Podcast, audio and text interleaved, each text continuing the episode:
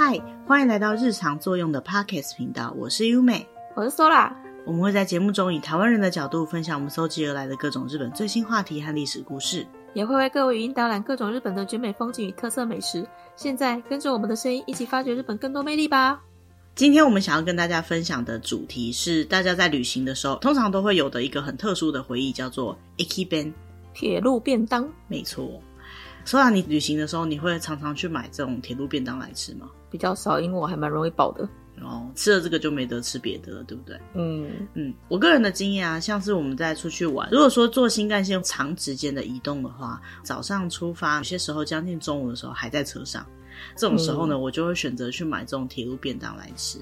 那其实不止日本啦，台湾也有很多的铁路便当嘛，像台铁的便当也是很好吃的。嗯，那日本的铁路便当它比较有趣的地方是，它为了展现各个地方的特色呢，它会有非常非常多不同的形状跟样貌。嗯，那我们今天就一起来看看日本的铁路便当到底有哪一些。我们刚刚讲到的这个铁路便当，在日文叫做 Ekiben。就是铁道便当，eki 呢就是车站的意思，然后 ben 就是 bendo 的这个便当的便。像这样子的铁路便当呢，传统当然就是在各个车站或者在列车里面贩售的。日本大概在西元一八八五年开始在立木县的宇都宫车站贩卖了。那那时候呢，宇都宫车站贩卖的铁道便当呢，内容物就只有两个饭团跟两块腌萝卜。现在看起来非常的。简朴啊，可是我觉得感觉好好吃哦。然后这两块腌萝卜跟两块饭团呢，会用竹子的竹叶或者是竹皮去把它包起来。这样一个便当要卖五钱，这个五钱到底是多少呢？据说当时要吃一个天丼是四钱。天丼是什么样的一个料理呢？它是那种盖饭那样的食物，然后上面呢就会有很多炸虾啊、炸蔬菜啊之类的摆在这个饭上面，再淋一些酱油，算是非常丰盛的一餐。这样子的一餐呢，只要四钱。但是我们刚刚讲到这个铁道便当，只有两个饭团跟两块腌萝卜，它就要五钱。好，所以算是有点贵啦。因为它只是白饭的饭团，也没有包什么馅料，所以可能看起来会有一点空虚。对啊。虽然说我很喜欢啦，我最喜欢吃那种完全什么都不要包的饭团，我觉得很好吃。这样子的一个便当作为日本的铁道便当的起源，其实是有很多不同的说法的。最一开始做这样的便当呢，是一家叫做白木屋做的，它是一间旅馆，然后它贩售的便当。它为什么去做这个便当呢？是日本铁道公司外包给他们做的。从这时候开始呢，日本就慢慢的越来越多铁道便当的出现。嗯。但是其实这个时候，所谓的日本铁道，就是日本最一开始的一些民营铁道，再加上东北本线啊、高崎线那些，现在 JR 这间公司所管理的铁道，在日本的明治三十九年的时候呢，这些铁道有一部分呢就开始回归国有，然后变成国有铁道。所以呢，这个时候啊，不只是铁道公司没有那么多，铁路上面跑的火车本身也没有那么多，所以卖这些便当其实不是非常好卖的，因为事实上就是没有那么多的旅客会需要吃这个便当，再加上这便当本身就还蛮贵的嘛。嗯，所以呢，后面在考证到底什么时候开始有铁道便当的时候，就出现了很多分歧的说法。比如说，有人说这个是从大阪的梅田站开始的，有人说是从兵库的神户站开始的，也有人说是从东京的上野站开始的，也有人说是发源于北海道啊，或者是福井等等的地方。但是不管是哪种说法呢，大概都是在日本的明治十年左右开始贩卖这样子的铁道便当。嗯，除此之外，日本有一个叫做社团法人日本铁道构内营业中央会，好长。他在平成五年的时候呢，规定了一个日子，在四月十号这一天呢，是 Aki Bennohi，就是铁道便当之日。为什么呢？是因为这个便当的便字看起来就像是死跟十的组合，然后还有便当的 bendo 的这个 do 跟日文的十这个音也是一样的。所以呢，就决定要在四月十号当做铁道便当之日。之后呢，这个铁道便当就跟着日本铁道一条一条的开通，越来越多私营的铁道，还有很多铁道它开始转型成一些观光的铁道，开始呢就越来越发展。铁道便当呢就会展现出很多不一样的样貌。嗯。说到为什么要做这样的铁道便当呢？最一开始是因为在做这些火车啊、电车的时候啊，常常需要很长时间待在电车里面。那为了方便移动的过程当中还能够有饭吃，所以呢就开始卖这样的铁道便当。但是现在啊，这些铁道便当已经开始变得不只是在火车上面吃的便当，因为他们在进行观光或者是相关的美食的开发的时候呢，就会试着把那个地方特别的名产啊。特产跟食材全部都加进去这个小小的便当里面，嗯，所以像是有一些便当，它主打的菜色呢，就是有一百年以上的鲷鱼饭。或者是我们在讲寿司那一集也有讲到过非常有历史意义的猪夹鱼寿司等等，每一个便当除了只是一个填饱肚子的东西以外呢，也可以展现出每个地方观光的特色。嗯，让人会想说去那边观光的时候，好像一定要吃一下。对，其实如果有在日本的车站看过他们在卖便当，就会发现他们的便当也不知道好不好吃啊，但是真的很好看，很漂亮。嗯，其中我觉得特别好看的就是有一种便当叫做木之内便当 Makuno Uchi Bento。这样子的木之内便当呢，其实我们在聊到日本的歌舞伎这样子的表演文化的时候呢，也有聊到这个便当的种类。木之内便当的特色呢，就是里面放了很多很豪华的菜色，一格一格的，最主要是色彩缤纷，看起来就会觉得很好吃的样子。嗯、那像这样的木之内便当呢，也开始做成铁道便当，是在西元的一八八九年，在日本的基路这个车站呢，就开始卖木之内便当。那当时这个木之内便当里面的菜色就已经非常的丰富，比如说它里面有盐烤鲷鱼、甜蛋卷、烤鱼板、高汤蛋卷、煮大豆、栗子，还有炖煮的牛蒡。甜字百合根、奈良字、梅子，还有撒了芝麻的白饭，反正总共呢就有好多好多道菜色。吃一个小小的便当里面就可以吃到这么多东西，是一件蛮幸福的事情。不过呢，我有一些台湾的朋友都有跟我讲说，虽然说看起来很漂亮，可是他们就是不太习惯吃这样的便当，因为里面的很多菜色有一点点不符合我们的口味，比如说甜甜的东西比较多啊，甜的蛋啊，或者是冷的饭啊。对对对对对，好像。好看，但是不一定好吃。但是我觉得，如果你真的没有吃过这些东西，然后你想要一次都吃到很多不一样的、很日式的食材的话，也是可以选择看看这种便当啦。嗯，像我在看这个木之内便当的菜色的时候，我常常想到日本的おせち料理，就是他们的年菜。有点像对对对，他们年菜里面会放的也是差不多这样的东西。所以，如果很想吃年菜，可是你没有机会吃到，或者是说你没有在过年那个时候去日本。 或许你也考虑试试看它的木之内便当，虽然没有到那么豪华，用那些什么虾子啊之类的东西来做，可是里面有一些东西的口味真的蛮像他们年菜里面会出现的味道。重点是它摆得很漂亮啊，嗯、光看可能就觉得很好吃。嗯。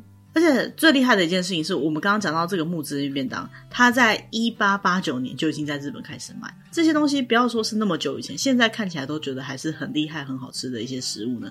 当时他们就把它做成便当来卖，算是也是蛮有商业头脑的一种考量。嗯。这个便当最一开始是在以前的山阳铁道开通的时候开始卖的，然后它就这样子一直卖到了现在。那还有就是我们吃便当的时候，有时候会配茶嘛。那其实这个日本的铁道便当要配茶的这件事情呢，也一样在西元一八八九年就开始推广了。可是那个年代并没有什么宝特瓶，像我们现在的那种铁铝罐这样子的装法，所以呢，当时的茶是用一种小小的陶土瓶在卖的，那个就叫做汽车土瓶。嗯、这样子的汽车土瓶呢，据说在日本一直卖到西元一九五零年左右，都还有在卖，还蛮最近的。对啊，可是很可惜现在没有了，不然我觉得应该是蛮有趣的。因为像这样的汽车土瓶，长得就有点像是我们的那种随身水壶，可以把盖子打开，然后把水或者是茶倒到这个盖子里面来喝。当时的人为了要能够卖出这样子的商品，也是花了很多的心思，还去开发了像这样小小的陶土瓶。嗯，这一系列的铁道便当的发展呢，一直从明治末期开始到大正时期，因为那时候开通了非常多的铁道，所以我们刚刚提到的那些非常具有历史意义的，像什么鲷鱼饭啊，还有比较洋式、比较现代的这个三明治等等的便当呢，都开始慢慢进入日本铁道便当的菜单里面。嗯。还有一个部分呢，就是日本在战争那个时期，不管是日本跟清朝打仗的时候，还是日本跟俄罗斯打仗的时候呢，因为那个时候有非常多的军事需求，所以铁道作为一个方便的交通工具呢，它就当然不只会载旅客，它也会去载一些军用的物资的补给，还有运送那些士兵到需要打仗的地方嘛。他们也会需要吃便当，所以据说在战争那个时期呢，专门做铁道便当的业者也做了很多军人用的便当，他们叫军便，嗯。以现在来讲啊，便当这个东西不止在车站里面买得到，在一般的超市或者是便利商店，很简单都可以买到很多不同种类的便当。台湾来讲，大街小巷都有在卖便当。那为什么这个铁道便当会有一种特别的感觉呢？其实某种程度来讲，可能是因为铁道便当通常都是你出去旅游的时候吃的吧。像我的感觉里面，你出去玩的时候吃的食物，你可能对他印象特别深刻。那对于有些人来讲，他或许是在他从他住的家乡，然后要离。家到大城市去的那一天，他在车上吃的那个便当。或许对于这样的便当来讲，很多人都会有一些特殊的回忆。嗯，再来就是我们刚刚提到这些铁道便当，在演进的过程当中啊，某一些便当它都会做成只有在特定的车站贩售的限定便当。这些便当有可能是平常你吃不到的那种种类，或是吃不到那种包装方式，就会让人觉得有种特别的感觉。嗯，不是那么容易就可以买得到的。对，对于有些日本人来讲啊，他们会特别在特殊的日子，比如说今天有些值得庆祝的时候呢，去买一个特别的铁道便当，比如说和牛的牛舌便当之类的。哦，奢侈。对，来奢侈一下。除了当做一个很奢侈的便当以外呢，现在有些人也会在家里吃铁道便当。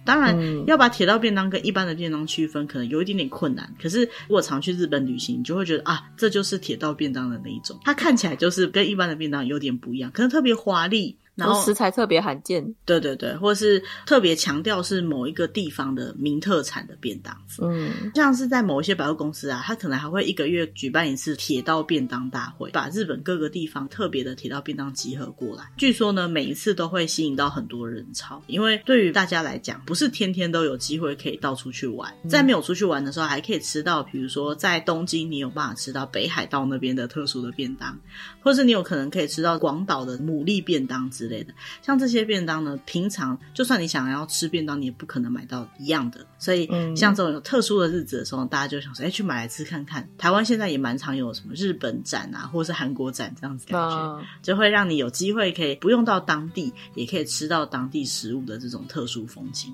嗯。其实不只有这个啦，像我们上次去东京车站的时候，它就有铁道便当专卖店，非常大间，而且不用进去月台里面就可以买得到。光那个铁道便当专卖店里面就收集了全日本各地的不同种类的便当。嗯，你想得到的地方都有诶，而且它不止一间。我们去的时候有看到两间啊，然后两间人都满满的。对，每次去人都很多，不管是不是用餐时段，人都非常多。当然，东京车站本来人就多啦，可是卖便当的生意真的非常好，也是非常明显的。嗯，也可以感觉出来，好像日本人已经养成一种习惯，坐火车一定要吃个火车便当。嗯，或者是经过车站的时候啊，那就买个铁路便当回家吃吧。嗯、那尤其是我有听到日本朋友他说，为什么他会去买这些便当呢？当然，便利商店什么的也有，可是便利商店就是每天都可以看到的东西啊。那你今天如果刚好出差到某一个车站去买一个这个便当回家，你就可以延续这个旅程的愉快。然后再加上有时候一个人吃饭也不好准。备不好买，啊那这一个便当刚好可以一个人吃，所以他就这样带回去，晚餐就有着落了。其实也是蛮方便的。嗯。好，那接下来讲到说，现在的便当很多不同种类嘛，这些便当呢，甚至不需要你本人到车站去买，有些呢，你只要上网去订购，它就会送过来，跟我们叫 Uber Eats 有点不太一样哦，它比较像是以前邮购那种概念，就是说你订了，然后可能过几天，它就会帮你冷藏的送过来。现在的话就是网购，对对，网购这样的概念。吃法呢也会有很多不一样的变化。那以现在来讲，比较人气的一些铁路便当，像是横滨那边有一家卖烧麦跟包子很有名的店，叫做祁阳轩，它的这个烧麦便当也非常有名。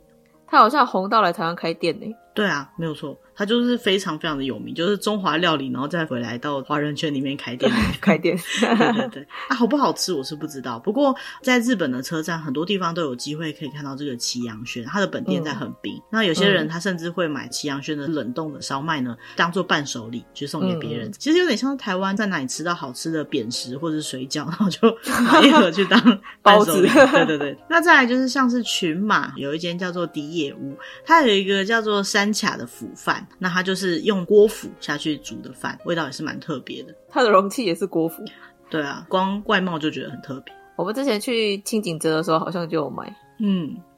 然后还有像是在富山那边，从西元一九一二年就开始卖一种叫做 mas の寿司，mas 就是鳟鱼，所以它就是鳟鱼寿司的便当，这个也是非常有长久的历史。那其他呢，像是在群马那边有一个叫高崎便当的公司，它推出一个叫达鲁玛便当，达鲁玛呢就是不倒翁，所以就是不倒翁便当。其实光看名字很难想象它是什么样的便当。哎，我刚看了一下，它真的盒子就是一个不倒翁的头的形状。比较特别的是，我有看到可能是期间限定的，它的那个不倒翁是 Hello Kitty 的造型。哦，那真的是 还蛮可爱的，应该会还蛮受欢迎的。嗯，然后还有像是北海道那边有一个阿布便当，这个便当店呢推出的伊卡梅西，伊卡就是花枝啊、鱿鱼那类的东西，所以伊卡梅西呢就是把饭塞到鱿鱼里面的这种便当，视觉上是蛮有卖点的。它真的塞得满满的，那只鱿鱼还是花枝，就看起来饱饱的，很有名的便当。没错，像是刚刚提到的群马的这个迪野屋啊，据说在一八八五年就开始在车站卖了。嗯，那其他的日本看起来比较洋食洋风的便当，比如说 Chicken Bento 就是鸡肉便当，哈，也在西元一九六四年就已经开始卖了。嗯。其实现在来说呢，买便当，我们刚刚说好不好吃是一回事，至少它看起来很好吃嘛，所以很多人呢就会买来以后先拍照上传。刚刚讲的那种木质内便当，非常的华丽的这种便当呢，就会特别的有人气。那像我上次还在日本的车上看到一个铁道便当，里面有九格不同颜色的饭。哦，没有什么其他料，就是不同颜色的饭。然后我觉得小朋友应该看起来很开心吧，就是很好玩这样子。可是我在想，那个应该不会很好吃。或许这个是用鸡蛋调味的啊，然后那个是用什么紫苏梅调味的啊，可能就会有不同的味道。配菜就变得非常的少，主要在吃不同颜色的饭的便当，蛮有趣的。说到小朋友会喜欢的便当，我记得上次有看到他的便当盒就是新干线的造型哦。我有看到，其实我有点想要那个便当盒，但我不知道把这个东西拿回来要做什么，可是就觉得很可爱。它真的就是做的跟新干线的车厢一模一样的造型，对啊？就是小朋友光吃的时候就会觉得很有趣，或许他会注意力比较集中在这个便当上面，然后乖乖的把饭吃完，嗯、因为吃完才能玩那个盒子嘛。嗯嗯，其实台湾以前也有那个火车形状的那种便当盒。我小时候应该有看过这样的东西。除此之外呢，现在在日本有一个 Niku Boom，就是很喜欢大量的肉的这样子的一个风潮。所以呢，他们就连铁道便当呢，也要把它肉装的好像满出来一样。那这样很像肉满出来的便当，或是说刚刚提到木质内便当，那种很漂亮的便当呢，就特别适合用来拍照上传。对外国人来讲啊，他们也会觉得非常丰盛的便当呢，可能很像是在动画或漫画里面出现的啊，觉得哦，好像日本的感觉哦。对啊，听说有很多国家好像也没有这种铁路便当的文化，所以他们就会觉得特别的新鲜。对，像我最近有在看，比如说瑞士或者是一些欧洲国家去旅行，那他们的铁道其实也都是非常远、非常久的。或许有机会可以在车上买到一些食物或饮料，不过大部分情况下，如果你想要在移动的过程当中吃东西的话，自备面包的方便性会高一点。如果是在台湾或日本，通常就不太会考虑这种事情。反正 总之能够买到吃的东西，哈，有可能是热的便当，或者一些像日本这些特色的便当。嗯，在国外好像比较少看到卖便当的地方，可能文化不一样，他们可能卖三明治吧，或者是面包比较多。比较简单的食物而已。嗯，我们看起来是轻食啊，但是对他们来讲就是主食这样。嗯。除了便当的内容物以外呢，其实日本现在也开始把注意力放在便当盒上面。像我们刚刚讲到这个长得就像是火车形状的便当盒，它就很容易会吸引到小朋友的目光嘛。那对于大人来讲呢，嗯、我们刚刚讲到那种釜饭啊，它那个因为是用锅釜的关系，所以那个便当吃完以后呢，那个容器呢就可以带回家。但是有一些店是不能带回家的，你可能要注意一下。如果它是可以带回家的店的话，你就可以把它带回家。那有些人就说，我带那个回家干嘛？很重。对。蛮重的，但是其实那个锅釜啊，它有的真的就是用陶土做的。据说呢，这在网络上也还算是蛮热门的。便当吃完了，还可以把盒子带回去再做其他利用，就觉得还蛮好的。这个概念上跟去游乐园买爆米花，你会买特殊造型的那种桶子，你买回家除了可以当做纪念以外，也可以摆饰，甚至可以装一点什么其他东西。对于现代人来讲，好像吃完回忆还可以带走的感觉，我想应该是非常热门。我记得之前好像在网络上有看过，有人在介绍，也是有一种便当，类似那种陶土的碗装的，就是有点像瓮的造型。吃完之后，大家就想要把它带回家，听说还蛮好用，可以放小东西。可是因为它没有盖子，所以如果有的人想要把它盖起来的话，就只能另外找盖子。结果后来因为那个便当太热门了，太多人去买，觉得那个碗很好用，那一间便当店就又另外单卖盖子。哎，这样也蛮好用的啊，而且就不会浪费，对不对？买回来就可以绝对用，而且还多一个商机，多卖一个盖子。对啊，对，好像我觉得这蛮好笑的。对，但是一般来讲，哈，铁路便当的容器他们都会做比较轻的，因为你想，你这个便当就是要拿来拿去的嘛，你至少买了以后要带上车吃，吃完还要带下来丢掉或是带回家嘛。所以呢，它的容器通常都是比较轻的，可能去设计一些不同的风格，然后让大家会觉得说，虽然说这个便当容器本身可能没有办法感觉到像一般在高级餐厅用餐一样那种尊爵高级的感觉，可是只要这个便当盒不是我们一般熟知的这种塑胶盒或纸盒啊，或者是就算是塑胶盒或纸盒，它也让稍微有一点不同的造型，那就会让别人觉得说特别的可爱。嗯。像是我们刚刚不是有讲到不倒翁便当吗？有些地方呢，甚至会卖雪人便当，便当的外壳就是白色的雪人的造型。一天呢，限定只卖三个，还做饥饿营销，还限定的。对，所以你如果可以买得到的话，你就会觉得很幸运。然后像我们刚刚讲到那个不倒翁便当之类的这种不同的形状，这些便当呢，都会有一种让别人觉得，哎，买到就赚到的感觉。因为你除了买了这个便当的内容物可以吃以外呢，还可以带回去，有的甚至是陶土做的。还有那种是用漆器那样子的感觉做成的便当，好高级。对，一个铁道便当大概一千多块是比较常见的金额，嗯，便宜一点的话可能不用到一千块就有了。可是如果你要买到这种特殊造型的便当，有时候一个便当可能要两三千块日币都是有可能的。嗯，但是非常的有纪念意义。嗯，除了在这些容器的外貌造型上面做了很多功夫以外呢，也有一些人是在这个容器的实用性或者是话题性上面做了很多功夫。比如说，像是在好几年前开始在日本有点流行的这种可以在加热的加热便当。日本的便当的文化不像台湾习惯会去加热它，像我们在便利商店买便当的时候，通常会说我们要加热嘛，对不对？那店员或者是自助式的，你就可以拿到微波炉去加热。那便当盒的设计当然也是设计成可以加热的。可是在日本，如果你在超市之类买便当，其实不太会再另外加热。你也不是每个地方都可以找得到加热用的微波炉。那尤其是铁道便当，因为它基本上就是带着要让你移动用的，所以它不会做出一个热腾腾的东西，因为这样子也是蛮危险的嘛。可是呢，嗯、这个加热便当的概念呢，就是你买到的便当还是冷的，那你也不需要微波炉。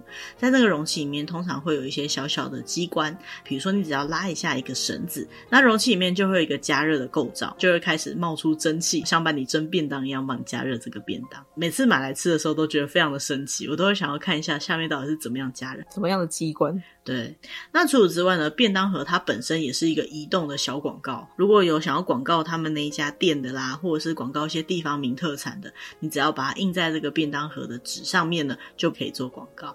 其实我觉得台湾也是有一样的习惯，有印了店家图案的便当，其实看起来就是一个广告。别人在看你吃的很香的时候，就会注意到哎，你在吃什么样的便当。嗯。除了在车上吃便当以外呢，吃完饭以后就要来点甜点了。所以很多在卖便当的地方呢，也会顺便销售一些相关的甜点，或甚至是一些下酒菜，让你在车上呢就可以吃吃喝喝的很开心。让我想到一个都市传说，听说新干线上面的冰淇淋都硬到会把汤匙折断。这个部分我还真的有体验过，诶真的很硬。因为我在想，它可能是必须要有一定程度的温度，不然的话，你在推出来要卖这个冰淇淋的时候，它就开始融化了。所以它一开始就要把它冰的很冰、很冰、很硬。硬很硬，那如果你是在刚推出来没多久你就买到它，但它就会硬到不行。如果说有在日本的电视上吃冰淇淋的人，可能要注意一下，就是不要太勉强那个冰淇淋。它如果还没要融化的话，就再等它一下会比较好。可是这个到后来好像变成一个网友的挑战，觉得蛮好笑的。对啊。我有买过一次，我就想知道它有多硬。可是我那一次做的有点后面，它是硬没错，可是没有硬到那么夸张，我就觉得有点可惜。下次要选对的地方。那当然除了冰淇淋以外，还有很多点心啦。比如说，如果你到立木县的话，立木县那边是产草莓非常有名，所以它可能就会用草莓的果汁下去做的一些甜点。还有像是山梨或是长野那边的话呢，就会有杏玄饼的这个冰淇淋之类的。其实，在车上卖冰淇淋还蛮常见的，除了那些一般常见的甜点以外，冰淇淋很常出现的原因，我觉得是因为他们的车上通常都还蛮温暖的。嗯嗯，那为什么冬天车上还是热的呢？去日本坐过铁路的人都知道，日本的电车上暖气好强啊。所以在很闷的情况下，可以吃一点冰淇淋，我觉得超舒服的。可以想见，冰淇淋在车上是很人气。除了好吃以外，可能某个程度来讲，也可以调节你个人的温度，让你坐车的时候比较不不舒服。没错，而且吃完咸的便当，就想要吃点甜的啊。嗯，就是吃完饭就要吃甜点的概念。嗯。铁道便当的种类这么多的情况下，在日本也有所谓的铁道便当大赛，就是 Ekiben Battle。在一些铁道便当的专卖店，可能因为铁道便当太多的关系，不知道怎么选的时候，你也可以参考在那个便当上面标记说它是铁道便当大赛的第一名之类的这种冠军便当。嗯。铁道便当介绍到这边的话，收到你有没有什么印象特别深刻的便当，或者是你有吃过想要再吃一次的那种铁道便当吗？我一直很想要吃吃看的，就是刚刚讲的北海道的那个花枝饭便当。哦，就是我说看起来很饱的那种吗？对，虽然说看起来很饱，我觉得我一个人一定吃不完一个。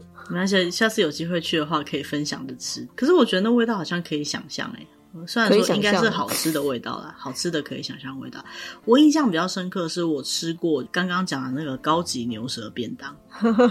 可是牛舌的话，还是要现场吃最好吃啊。对，这个就是重点了。它没有很好吃，可是它非常贵，就是你感觉到它的高级。然后除了那个高级牛舌便当以外，我也买过各个地区的高级的国产牛的便当。比如说，如果是去冰库，我就可能会去买神户牛的便当，或者是去到松板的附近看到松板牛的便当，我也会想要吃看看。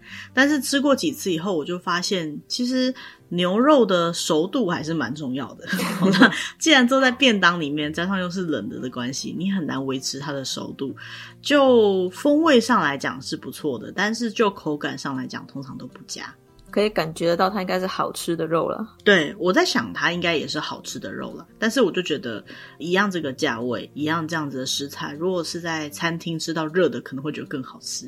那这个部分我觉得也是大部分台湾人可能不是那么喜欢铁道便当的原因，因为说实在的，冷的食物我们就吃的比较不习惯。所以相对来讲呢，我很想跟大家推荐一下，就是如果大家真的到日本去买铁道便当，买什么样的便当比较不会失败？比如说呢，你可以买寿司类的便当。如果你不讨厌吃生鱼的话，有些人可能不能接受生的食物嘛，就不太行。但是它有一些寿司的便当是鸭寿司，用鸭的那一种。对，那那个寿司的形状本身就是被压的一个固定的形状，跟我们一般想到的握寿司的感觉有点不太一样。再加上呢，嗯、那个压寿司它通常都是稍微有一点腌制过的，可能会有一点点醋味，因为它就是需要做一些熟成。因为它本来就是吃冷的，所以你就比较不会有那种啊，它应该要是热的，热的会很好吃吧 这样子的抵抗。嗯。那除此之外呢，其实现在日本有一些很有名的店，它也会卖便当。尤其是在前一阵子疫情的时候，他们有推出一些食物，他们原本可能没有做外带，那现在开始有做一些外带的便当。嗯，虽然说不太算是我们今天介绍的这种铁路便当啦，可是它有可能也会在车站贩卖。那像那样的便当呢，就会比较有机会可以吃到热的便当，可能不是热腾腾的，但至少还是温热的便当，或许大家接受度就会比较高一点。嗯，其实如果不习惯吃饭类的便当的话呢，它有一些便当是像炸猪排三明治便当。或是蛋沙拉三明治便当，哦、像那样子的便当就没有热跟冷之分。嗯、在日本啊，吃这个铁道便当，除了填饱肚子以外，很多人他也有可能是配酒用的，在车上稍微吃一点，那不是真的要吃饱，可以配个啤酒啊，享受这个铁道之旅这样子的便当。所以呢，还会有一些便当，它就是直接卖烤鸡串啊，或者是炸牡蛎啊之类的这种非常适合下酒的菜，比较少量的，但是又适合配酒的，对。如果你觉得这个肉呢，你必须要是热热的吃，你才能够接受的话呢，就尽量不要选择那样子类型的便当会比较好一点。如果这个东西原本就是吃冷的，或者是它用吃冷的模式，感觉你也可以接受的话呢，建议大家可以去吃吃看他们的便当。因为其实对于日本人来讲，他们对他们的商品还是有某一种程度自己的坚持。好，比如说那些名店做的名店的便当啊，或者是在铁道便当大赛里面做到可以名列前茅的便当啊，他们其实都花了蛮多时间去思考该怎么制作。他们当然一定也会意识到，有些东西热的比较好吃，冷的就没有那么好吃。所以为了让这个便当可以在冷的情况下，还让大家感觉到哦，这便当是好吃的。比如说肉的口感是很棒的，或是味道是很棒的，或是饭在冷的情况下。也可以达到它最好的效果。其实很多店家他们都试过非常多的方式去做调整跟改良。嗯，所以我觉得有时候啦，虽然说这样的便当不一定完全是符合我们所喜爱的，可是去感受一下别人这个部分的用心也是蛮有趣的。而且我觉得日本的便当有个我比较喜欢的地方是，它的便当看起来都还蛮干净的。嗯，比较不会那种很油腻、很油腻的感觉啦。也不会看起来就是会沾的到处都是。料理方式也有蛮大的不一样啊。台湾的便当蛮多都是热炒类的，或者是酱汁比较多的。嗯，那日本的便当做成铁道便当，为了卖相好，他们可能也尽量不要做那么多酱汁。嗯，那我之前也有吃过，有些便当它的酱汁是需要另外淋上去的，避免这个便当在开的时候呢，酱就跑出来到处都是。因为它原本设计来就是要让人家在火车上面吃的嘛。嗯，那如果会弄到到处都是的话，我想应该也没有人会喜欢吃这么麻烦的便当才对。嗯。如果大家接下来有机会到日本去玩的话，可以去尝试看看的一种特殊的饮食的文化。买这些铁道便当就可以简单的去吃到说，哎，这个地方的特产是什么？我觉得也是蛮不错的。在逛街的时候看到说，哎，这个地方都在卖这样的类型的便当，你也可以知道说，原来这个地区的名产是这个东西。嗯，今天我们想要介绍关于铁道便当的主题就到这边，希望大家会喜欢我们帮大家准备的内容。那如果对于节目的内容有任何想要告诉我们的事情的话呢，也可以透过节目的留言栏位那边有我们的联络方式，可以透过 email 的方式跟我们联络。嗯，接下来呢，我们也会定期上传像这样子我们认为比较有趣有用的主题。那如果你喜欢我们的节目的话，也欢迎按赞、订阅或把这样的节目跟可能会喜欢这样的主题的朋友分享哦。嗯，那今天就到这边，谢谢大家，拜拜，拜拜。